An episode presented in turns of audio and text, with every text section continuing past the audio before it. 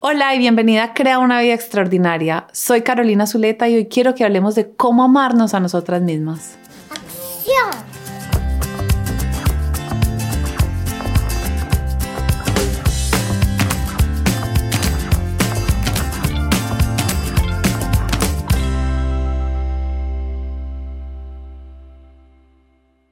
Esto ha sido todo un viaje para mí. O sea, llevo muchos años tratando de descubrir cómo es que me puedo amar. Y todo empezó porque no me gustaba mi cuerpo, no amaba mi cuerpo. Tenía una lucha interna muy grande que cada que me miraba en el espejo me sentía fea, no me gustaba cómo me veía. Y eso se sentía súper mal. Entonces empecé a investigar qué puedo hacer para amarme a mí misma. Lo primero que ensayé fue afirmaciones. Alguien me había dicho, tienes que empezar a repetirte lo que quieres creer. Y me acuerdo que compré una grabación que decía, amo mis piernas, amo mis pies, amo mis brazos. Y la oía repetidamente, repetidamente, repetidamente. Y eso lo que hacía cada que la oía era que algo dentro de mí me decía, eso es mentiras, no me la creo. Y por eso es que también he descubierto que las afirmaciones no funcionan, porque cuando uno no cree en lo que uno se está repitiendo, lo que empieza a afirmar es lo contrario.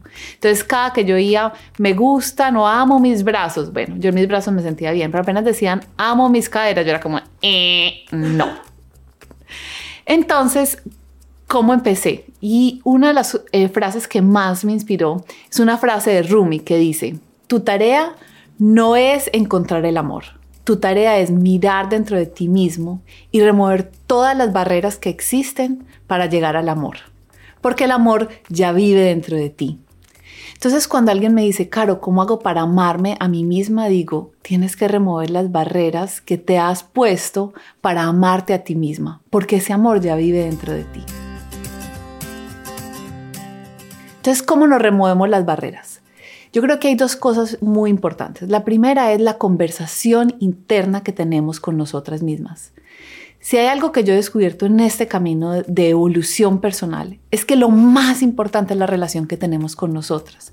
Es cómo nos hablamos, qué nos decimos, qué pensamos sobre nosotras. Y no se trata de pasar a odio mi cuerpo, amo mi cuerpo, porque es que eso no es posible, como les estaba explicando con las afirmaciones. Cuando uno empieza a afirmar una cosa que uno no cree, confirmas la otra. Pero empieza a hacer cambios pasitos, como por ejemplo, no me gusta mi cuerpo, pero bueno, tengo un cuerpo, o mi cuerpo me permite correr, o mi cuerpo está sano, ¿cierto? Empiezo a buscar otros adjetivos con los que hablarme a mí misma que sean más positivos. Entonces empiezo a mirar la conversación interna que tengo, a cambiar mi relación con ese crítico interior y hablarme de una manera más suave. Una de las cosas que yo empecé a hacer es a mirarme en el espejo y a decirme, hola, Punto. No tenía que decirme, hola, estás hermosa, divina, no, sino, hola, te veo. Hola, te veo. Estás ahí. Esta eres tú. Hola, estás viva. Aquí estás. Lo estás haciendo bien. Y esas frasecitas chiquitas empezaron como a llenarme de esta ternura que había dentro de mí, dentro de este, es que esta soy yo, esta soy yo y esta es la vida que yo estoy viviendo. La segunda manera en que uno puede aprender a amarse a uno mismo es siguiendo lo que uno dice que va a hacer, es cumpliéndose las promesas a uno mismo. La mayoría decimos, ok, si tengo una reunión con tal persona, yo llego a tiempo. O yo voy a hacer esto porque mi jefe me lo pidió. Pero es que lo más importante es cumplirte tu palabra. Es decir, si me voy a levantar a las 3 de la mañana, a las 7 de la mañana, te levantas a esa hora. Y una de las cosas que a uno le roba el autoestima o el amor propio es cuando uno se promete cosas y no las cumple. Eso le empieza a deteriorar, le empieza a dar una tristeza interior. Entonces, una de las cosas que te propongo es que empieces con metas muy chiquitas, que tú sabes con absoluta seguridad que las puedas cumplir. Porque prefiero que arranques con esas metas chiquitas y te vayas comprobando a ti misma que sí te puedes amar a ti misma, que en vez de ponerte una meta muy grande, no lograrla y entonces eso confirma esa falta de autoamor. Así que esa es mi invitación. Hoy, para empezar a amarte a ti misma, es que empieces a remover todas las barreras que tú tienes para encontrar ese amor que ya vive dentro de ti. En vez de estar buscando o afirmando que te amas, empieza a mirar qué es lo que está frenando ese amor. Puede ser la manera en la que te hablas o que no estás cumpliendo tu propia palabra.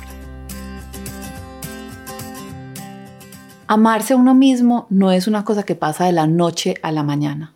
Amarse a uno mismo es un trabajo de todos los días. Todos los días, después de más de 10 años que llevo haciendo este trabajo, me observo.